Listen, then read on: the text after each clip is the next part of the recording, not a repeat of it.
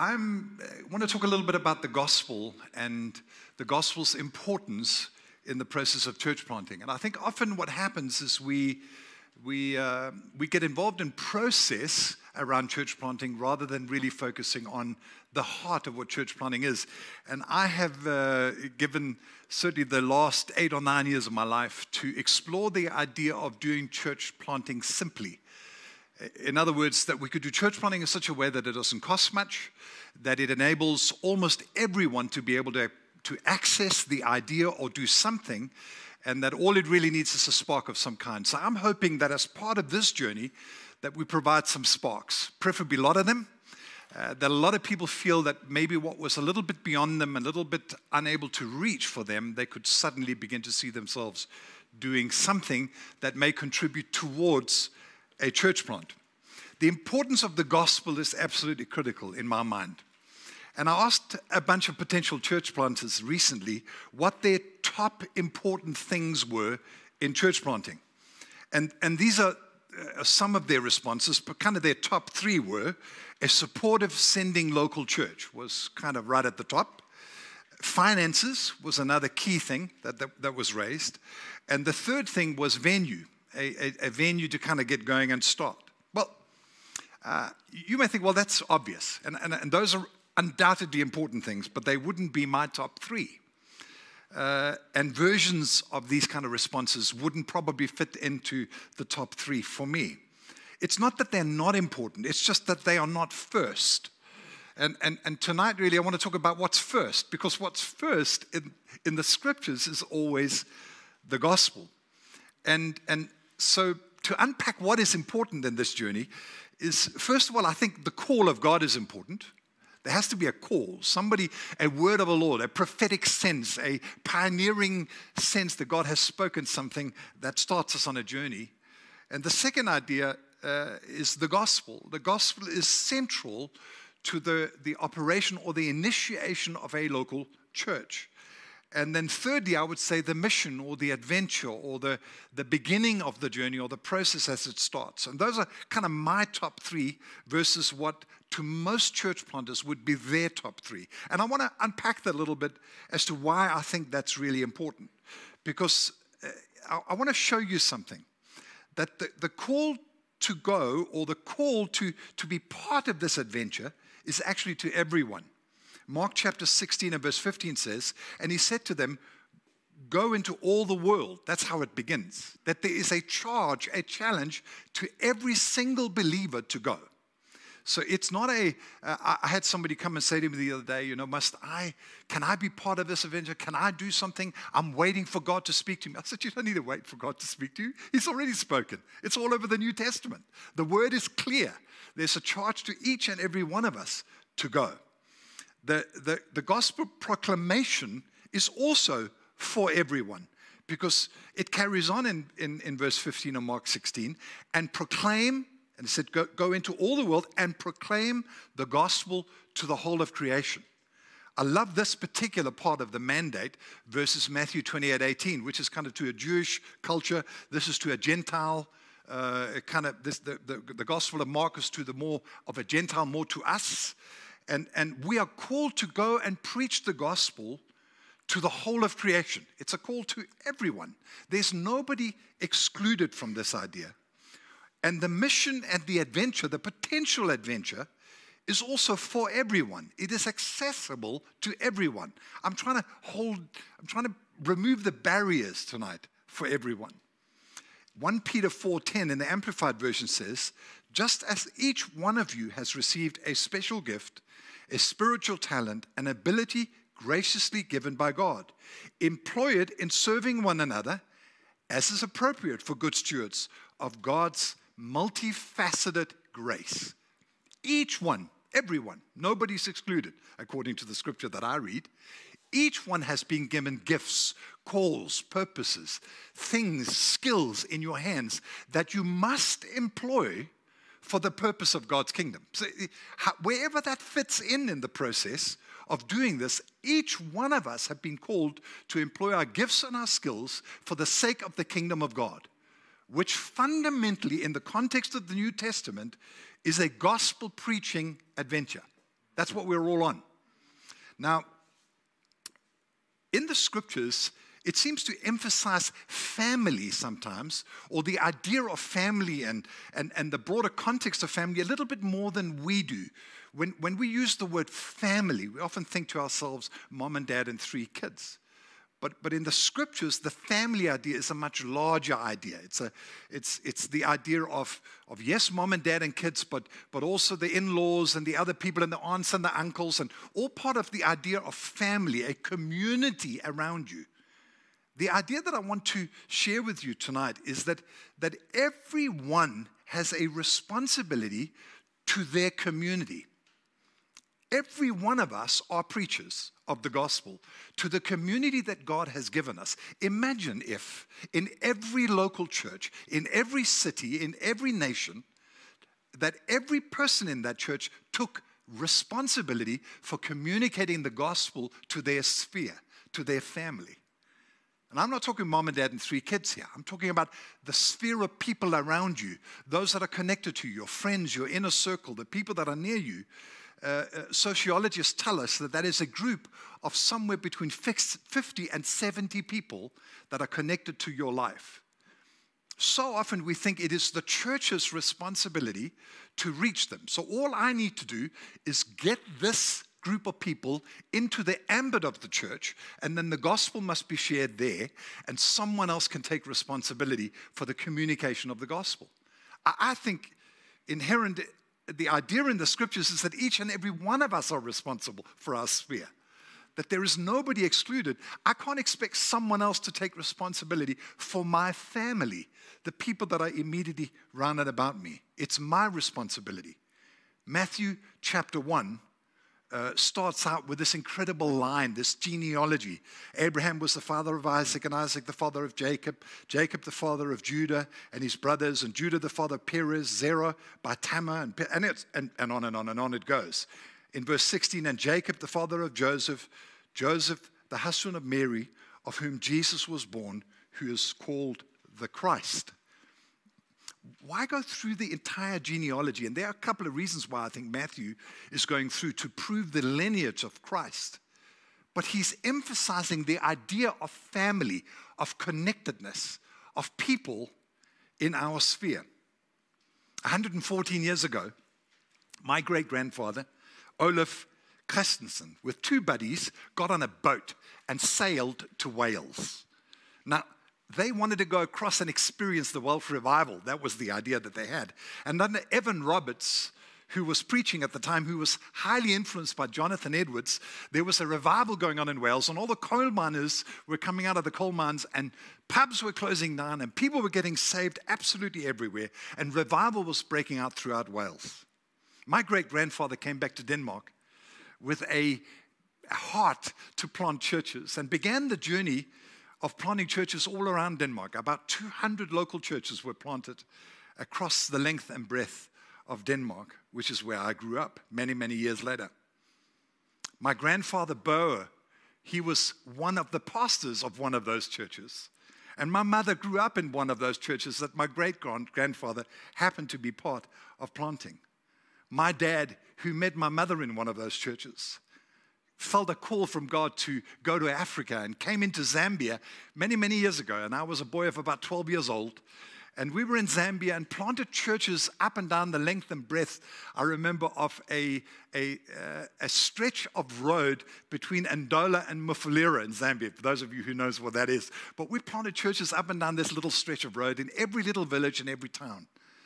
I, I, I remember one incident on a Sunday when we baptized the whole village in a little, what I can only call a mud hole, uh, dammed up this little funny little creek. And, and, and it just got more and more muddy. So the last guy actually never got baptized in water, he got baptized in mud, literally. Uh, but these little memories of, of churches growing and planting, it plants something in you. Um, these communities that were evangelized. I grew up um, in that context, feeling the, the heart and the desire that was in the heart of God to see local churches planted everywhere. Now, I share the story because my life landed up in a space where I got involved in planting churches and helping church planters around the city of Durban. It's not to tell you how great my family is or to somehow tell you that, oh, what an amazing childhood and what an amazing journey. Every family has its issues and problems. But it's to tell you that the apostolic heart that began in my great grandfather never died. Family is important. You and I are part of a journey together. We're part of an apostolic family and household. We're connected to one another in the idea that we're on an adventure together with this incredible message of the gospel. And it could seed everywhere through communities and through spheres of influence around each and every person. It's possible. We're on, we're on pilgrimage, as Psalm 84 5 says. Blessed are those whose strength is in you, whose hearts are set on pilgrimage or on the highways of Zion. You see, we, we think too small when we think about family. We think, we think, you know, I've just got to, I've got to take care of these two or three kids of mine, and that's my thing. No, it's not your thing.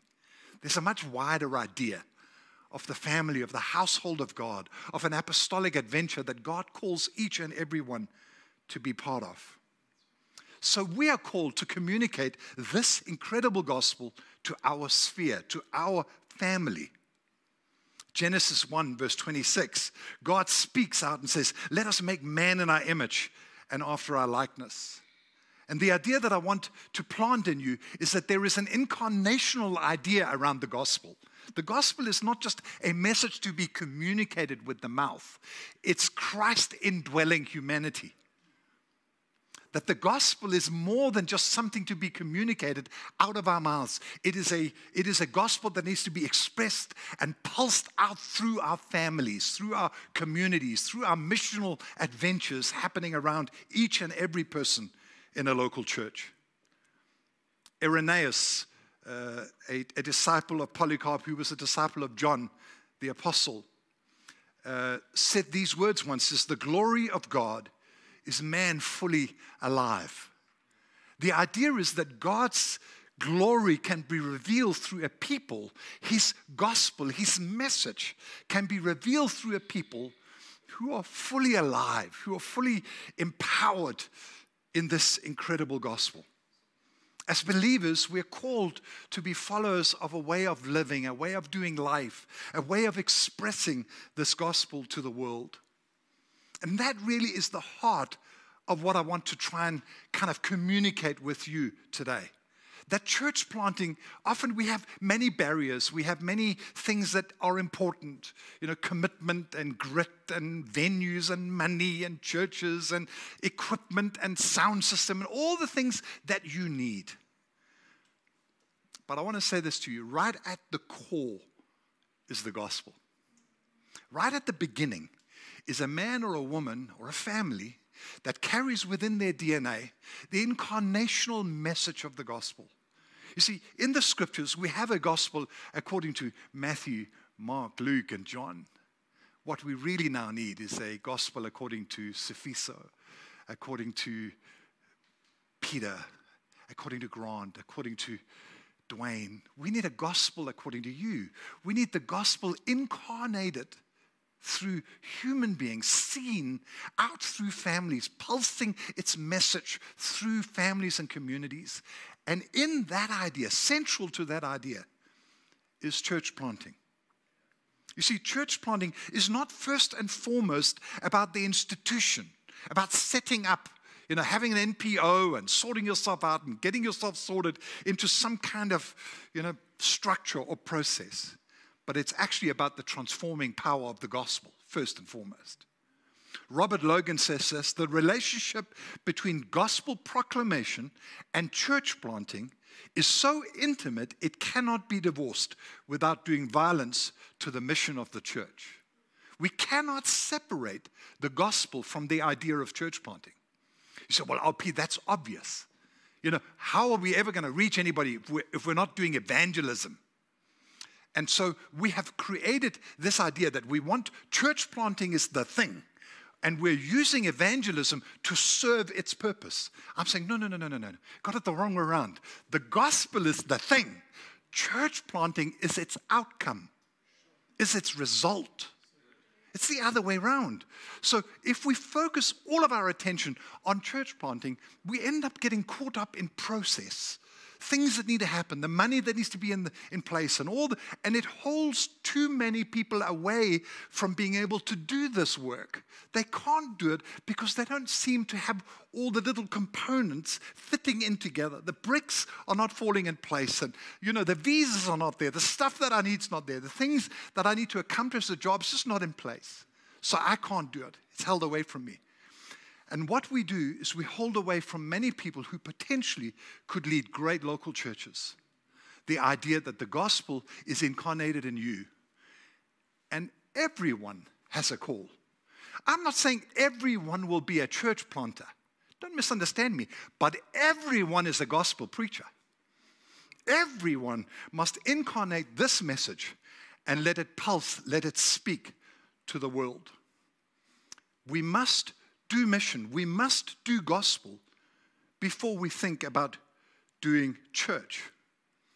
You see, one of the great challenges I suspect is that for many of us in reaching a city or reaching a region or wanting to preach the gospel is we somehow think that we, you know, maybe I'm not the right guy. Maybe I don't have the right goods to do this job. And I'm here to say to you, we need exactly what you've got. We need exactly the, the uniqueness. Maybe sometimes have people have even labeled you strange, a little different, a little odd. So, well, how could God possibly use me to do anything? Because we need to reach more people like you. And if we, if we only have people like me planting churches, guess what? We'll only reach people like me. We need more people like you. We need everyone mobilized. We need the tall, the short, the fat and the ugly. I mean, I, I'm just kidding. But we need everybody. We need the intelligent. We need the poor. We need the, the unemployed. We need, we need everybody engaged in this gospel adventure if we want to have any hope of reaching everybody. 1 Corinthians 9 and verse 19 says, For though I am free from all, I have made myself a servant to all, that I might win more of them. To the Jews, I became a Jew in order to win Jews. To those under the law, I became as one under the law, though not being myself under the law, that I might win those under the law. To those outside the law, I became as one outside the law, not being outside of the law of God, but under the law of Christ, that I might win those outside the law. To the weak, I became weak, that I might win the weak. I have become all things to all people, that by all means I might save some. I do it all for the sake of the gospel, that I may share with them in all its blessing. I do it all for the sake of the gospel. The world wants to sell people the idea that you are not good enough. You can't do it. You don't have the right goods. You don't have the right anointing. You don't have the right power. You don't have the right stuff. Uh, I, I, and I'm, I'm doing this tongue in cheek, but if you have curly hair, you need it straightened. If you have straight hair, you need to curl it. If you're dark skinned, you need to be lighter. And if you're light skinned, you need to be darker. And if you're fat, you need to be thin. If you're too thin, we need to fix you somehow. You see, there's always something wrong. There's always something that's not good enough about you. And so every program I have found is here to adjust you, to help you to be a better person, to be more suited and more fitting into the role. And I'm here to tell you that God needs exactly you with all your quirkiness, with all your issues, with all your stuff, because we need to reach people who are just like you.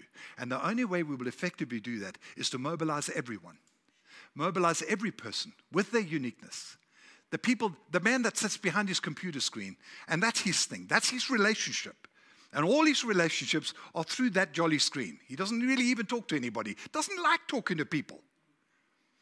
But there are thousands of people just like him who need to be reached through that screen just like him. And guess who God is going to use? The guy sitting behind that computer. God's going to use to open up doors and reach people that maybe could never be reached by you and I. These are the possibilities, these are the ideas about how this message needs to go. I, I share this particular idea with you uh, because I think often we think that um, church planting or the idea of church is the first and foremost idea in the scriptures. Church is important. I, I'm, don't think I'm diminishing it in any way. It is important. But I want to tell you that church is not the number one agenda of the New Testament. The gospel is. The gospel is the number one agenda of the New Testament. I, I want to go so far as to say um, that, that Paul's, Paul, is, Paul was not primarily a church planter. You, you may disagree with me. You say, well, uh, didn't, Paul didn't plant any churches in the New Testament. So, well, didn't he plant every church? Almost in the New Testament. Actually, no, he did not. What Paul did is he preached the gospel in every town he went into. And when people believed and were gathered to the gospel, churches resulted. Churches were the consequence of gospel preaching, not the other way around. Paul arrives in Thessalonica. What does it say? He arrives and he stays for three Sabbaths. That's all. Three weekends he's there. The first weekend he's preaching in the synagogue. They smell a rat because they realize, geez, he's not preaching the normal stuff. So they chuck him out. But in the meantime, it says, many believed. So now they're meeting elsewhere, second Sabbath. They're connecting elsewhere and they're meeting together. And it says many more believed. Third Sabbath, they're meeting again and they meet again, and more people believe again. And then it says these simple words Paul leaves. Really? He goes. Corinth. He disappears. Three Sabbaths in Thessalonica, three Sabbaths, many people believed, and Paul leaves. Well, one month, church history tells us, one month later, the, the letter to the Thessalonian church, the first epistle is written back to Thessalonica from Corinth. And Paul is the writer of that letter. I have questions. What church? Who's the pastor? Who's the leader? Who's, where are they meeting? Those are the kind of questions I have. I mean, this, this is surely this was not a this was not an official church plant yet, right? Well, according to the scriptures, people believed the gospel saved them, the gospel gathered them, the gospel connected them into community, and then there was a church. You see, this is what the gospel does. I think sometimes we undervalue its effect and its power. It doesn't just save people, it gathers people into community, it transforms people's lives, it takes them on a journey that changes the circumstances of their lives completely and alters them. And churches begin. This is the journey of the New Testament. This is why I can say with some degree of confidence that Paul never planted a single church in the New Testament. Many, many churches resulted from Paul's ministry, but it was a gospel preaching ministry. Every town he went into, he went into the place that would receive him, which was mostly the synagogue, and he preached the gospel. People believed, Paul would leave, churches would happen. Why? Because the gospel has inherent power in it to gather people into communities. Is it possible that we could mobilize a whole bunch more people than we are mobilizing right now on this gospel preaching adventure? Is it possible that there are people sitting in our congregations, there are people sitting within the hearing of my voice right now and thinking, I think I could do that. I could be a gospel preacher. I could start a community, allow the gospel to begin a journey. Does that make you a church planter? Well, maybe it does. I mean, who knows where that's going to end? Who knows what that could do to the local churches all around the world? Uh, somebody shared a story with me once about the difference between elephants and rabbits, and I know I've shared it at one of the equips before. But elephants have the longest gestation period in nature, nearly two full years. And at the end of that gestation period, this 260 pound baby will feed on his mother's milk for about six months. This whole cycle doesn't start again for the mother until her calf is fully weaned. And for the calf, it will take 15 years before she can begin her own reproductive process. Let's compare that to rabbits. Now, the, the, the, the re, reproductive life cycle of a rabbit is the gestation period of a rabbit is usually about a month. At birth, a single female rabbit will typically expect not one, but up to 14 babies in a litter. Within minutes after giving birth, it's possible for the female rabbit to be impregnated again. That means a female rabbit can potentially have one litter per month. And as early as six months into their life, rabbits will begin reproducing themselves. What a difference that is. If a rabbit has an average of three female babies per litter per month, then at the end of year one, there will be 37 female rabbits, including the mother. If all 37 reproduce at the same rate, then at the end of two years, there'll be a total of 1,369 female rabbits, including the original. At the end of year three, it jumps to 50,653, and so on and so on. While the rabbit has 50,653 babies, the elephant has one. Most churches think like elephants. In other words, we don't have enough resources. I'm not sure we can make it happen. We need to get this. We need to get that. We need to, you know, employ someone, get someone sorted. We need a venue. We need a thing. And all the things we need means we end up thinking like elephants instead of thinking like rabbits. That we mobilize, we just multiply everywhere. It's possible for everyone to preach the gospel. It's possible that in the next six years, we're going to have 50,000 churches planted out of this very training that we're doing right here. Imagine that. Imagine how the world could change if that's how we thought. In Romans, one of my favorite passages to end this, it says this Romans 16:1.